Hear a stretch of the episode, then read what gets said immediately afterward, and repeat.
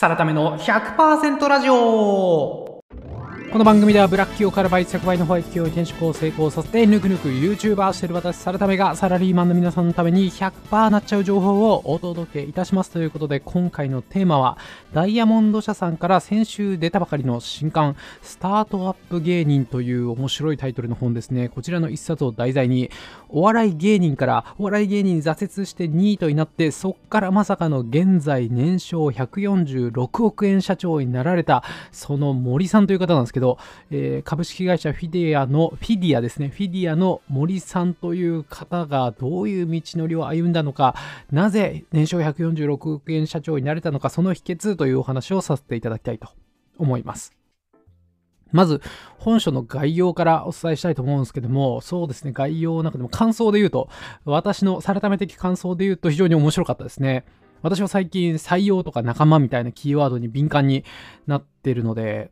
うん、今注力してる転職チャンネルを、まあ、自分で、うん、フルコミットして突っ走りつつも、チームでさらに盛り上げられないかというふうに思ってるんですごく採用仲間っていうキーワードに敏感になってると。っていうところで言うと、そのヒント、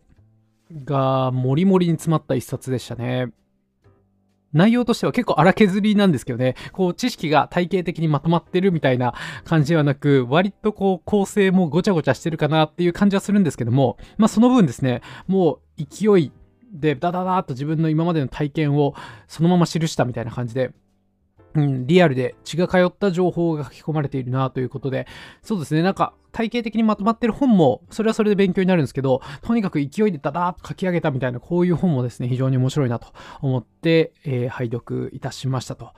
で、どんな内容なんだというところですけども、超ざっくりで言うと、えー、先ほどもお伝えしましたが、その株式会社フィディアという会社さんの CEO、森武さんのお話なんですけども、この方がですね、お笑い芸人をもともとやられていましたと。そこから挫折して、一旦ニートになっちゃって、そこから年商146億円社長になられていて、その秘訣って何なんだいというところで、これも結論をお伝えしてしまうと、仲間力なんだと。自分より優秀な仲間を集めることが大事なんだという超ざっくりで言ったらそんな一冊なんですよ。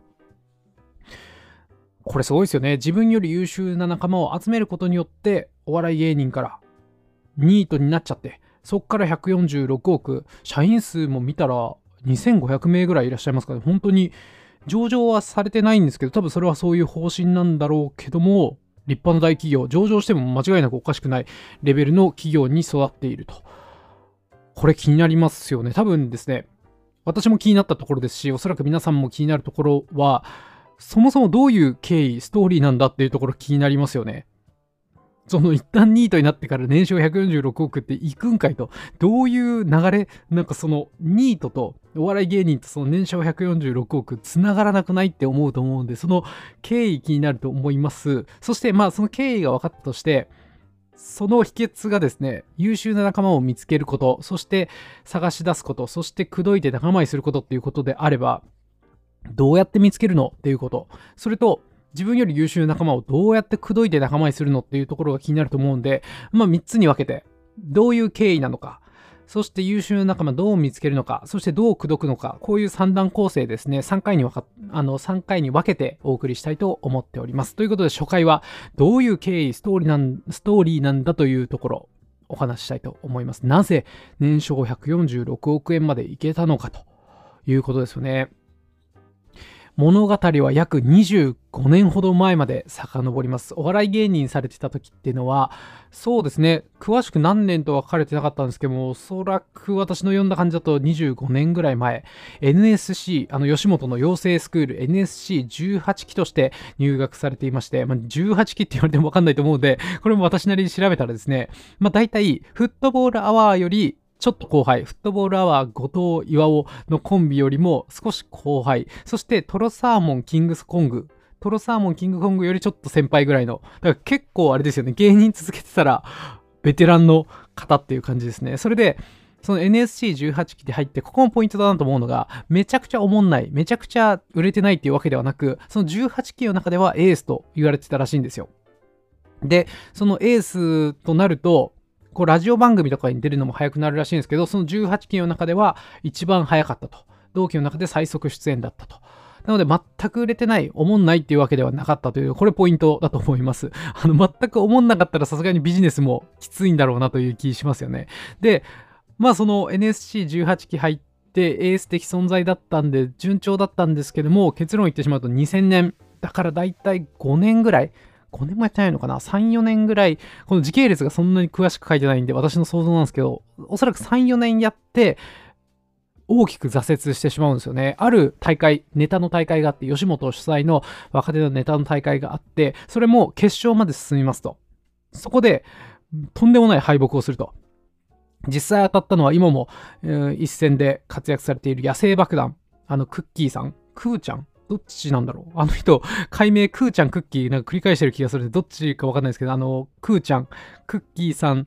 率いる野生爆弾ですね。クッキーとロッシーのコンビ、野生爆弾と当たってしまって、そこで、いや、俺勝てるっていうことで、渾身のネタ、もう今まで作った中で一番面白いんじゃないかっていうネタをぶつけるんですけど、結局ですね、お客さんの投票っていうのは30対0で野生爆弾の勝ちということになったらしいんですよね。これ、投票の方法が、その森さん、この著者のフィディアの社長になられる森さんのコンビが面白いと思ったら青いパネル、野生爆弾が面白いと思ったら赤いパネルを出してくださいみたいな投票方式だったらしいんですけど、もう全面赤のパネル。会場が真っ赤に染まるっていうのが、えー、トラウマになってしまって、そこでもう怖くて怖くてトラウマになってしまってネタが書けなくなる。つまり芸人さんでネタが書けなくなるイコールニートになってしまうというところでもう何もせず、ただ家で過ごすというような引きこもり生活に入ってします。入ってしまいますと。それが2年ぐらいあったみたいですね。ただ、まあこれいろいろ割愛しちゃうんですけども、心配した NSC の動機が励ましてくれるわけですよね。まあ結論言ってしまうと、うん、そこで熱烈に励ましてもらって、まあお笑い芸人には復帰できないんですけども、じゃあちょっと働くかと、ビジネスへの世界に入るかということで決心したという流れなんですよね。NSC の同期の皆さんがですね、え、あのエースだった森が引きこもっちゃってるらしいぞということを心配して、お前は面白かったと。お前は天才だ、森は天才だみたいな手紙をバンバン書いてですね、みんなで集めて届けてくれたらしいんですよ。それで、心機一転、うーん、また働き始めることができるようになるわけなんですけど、これ面白いというかすごく美しい話だなと思うのが、その NSG18 期で、その手紙、励ましの手紙を取りまとめて、全力で励ましてくれた西さんという、まあ、いわゆるお笑い芸人同期ですよね。NSC 同期の西さんという方は、後々、この著者の森さんの会社で執行役員を務めることになると。一緒に働くことになるっていうところ、これがまた美談というか胸熱ストーリーだなというふうに思いますね。うん。で、まあ、その NSC 同期に励まされてビジネスの世界に入るわけなんですけども、まあ、ただお笑い芸人をされてたところからビジネスの世界に入るわけですが、えー、そこでですね、すぐに起業するわけじゃないんですよね。うん、これはなかなかいい判断だなと私も思うんですけど、一旦山田電機に入ってパソコン売り場で働くことになりますと。で、そこではもうメンタルは回復してるので、持ち前のトーク力、もう芸人さんって言ったらすごいですから、しかも芸人さんの18期、NSC18 期の中でもエース級だったっていうこともあるので、入社2ヶ月でもう全国1位になっちゃいますというところですよね。で、これ面白いなと思ったのが、ただ、こうトーク力があるっていうよりも発想としても面白いなと思ったのが、普通パソコン売りときって一人一人接客してたわけなんですよ。山田電機の人。てかもう今もそうだと思うんですけど、ただ、森さんはですね、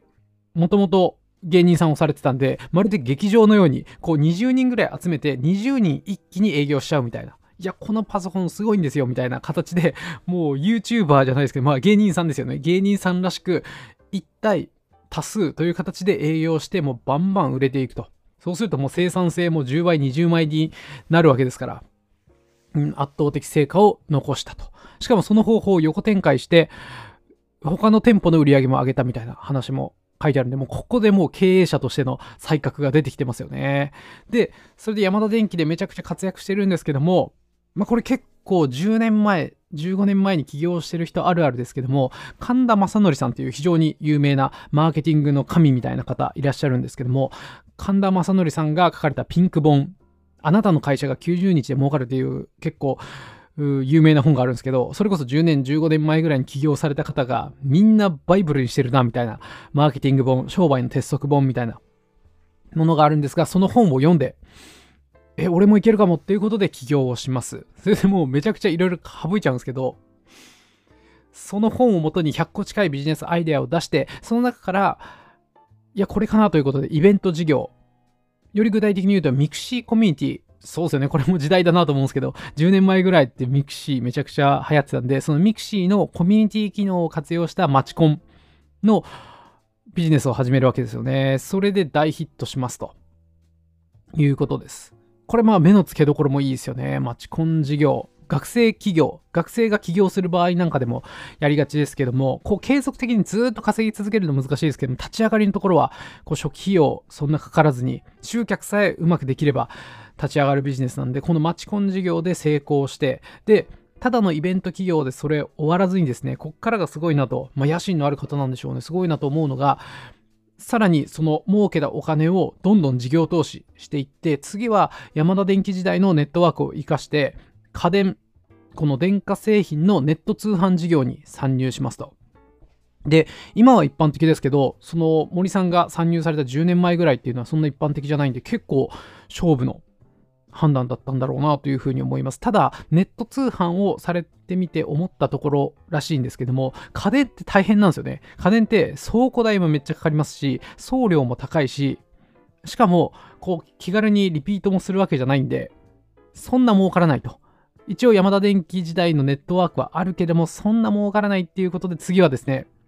まあ、これも10年前のあるあるですけども、化粧品、日用品に参入するわけですね。ネット EC の、ネット通販のノウハウが分かってきたんで、化粧品、シャンプーとかの日用品を売る、えー、ネット通販事業に参入。そこでもうぶち上げまくって大成功ということで、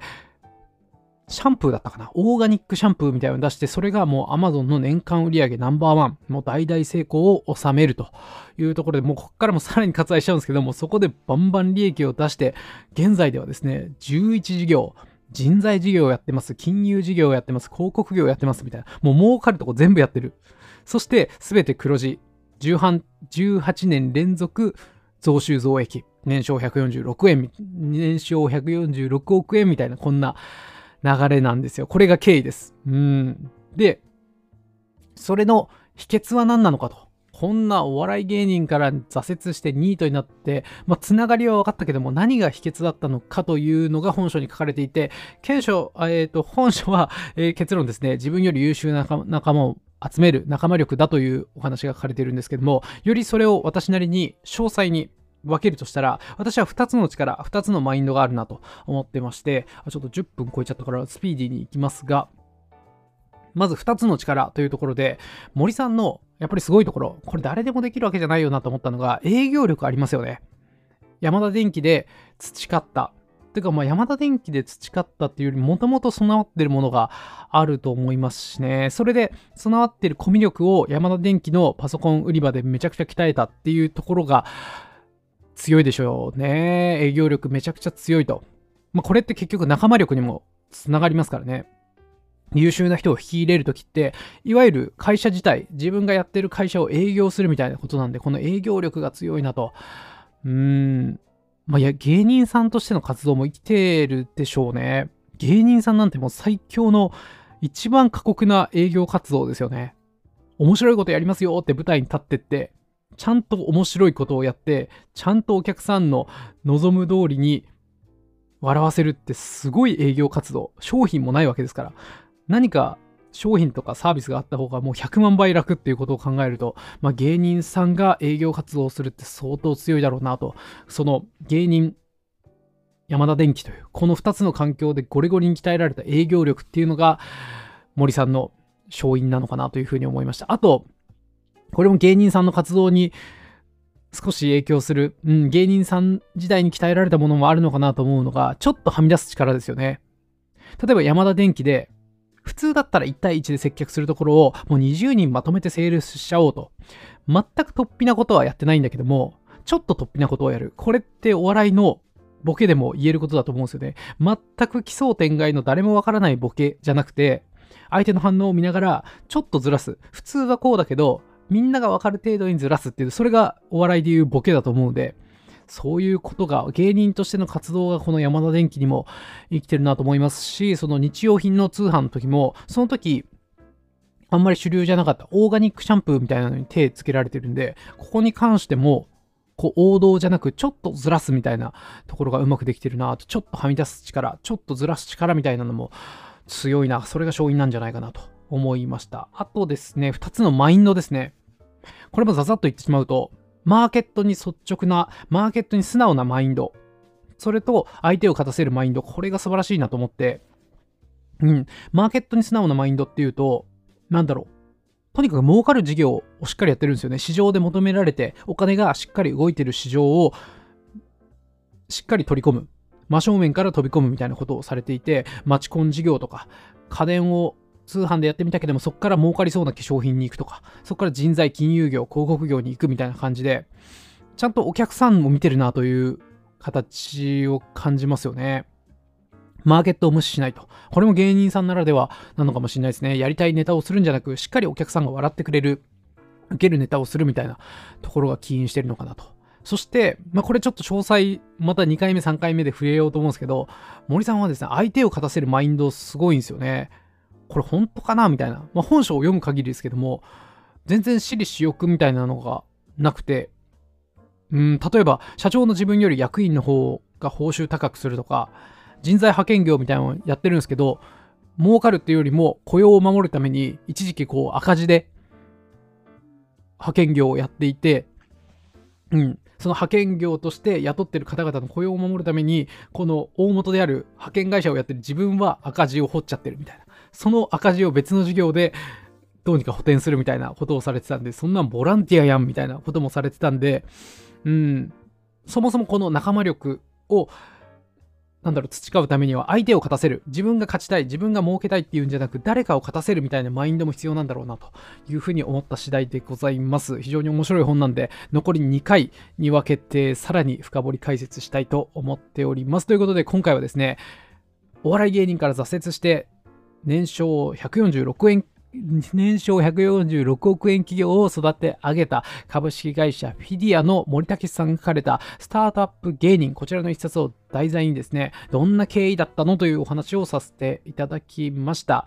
まあ、ストーリーはお伝えした通りでございまして、その中の秘訣は仲間力だったんですけど、それをさらにブレイクダウンすると、2つの力、営業力とちょっとはみ出す力、そして2つのマインド、マーケットに素直なマインド、えー、相手を勝たせるマインド、この2つがあったんじゃないかなという、そんなお話をさせていただきました。えー、次回も引き続きですね、本書、スタートアップ芸人を題材に、こっからが本題かなというふうに思いますね。優秀な仲間ってどう見つけるの？どう口説くの？というお話をさせていただきたいと思います。ぜひお楽しみにってことで、いってらっしゃい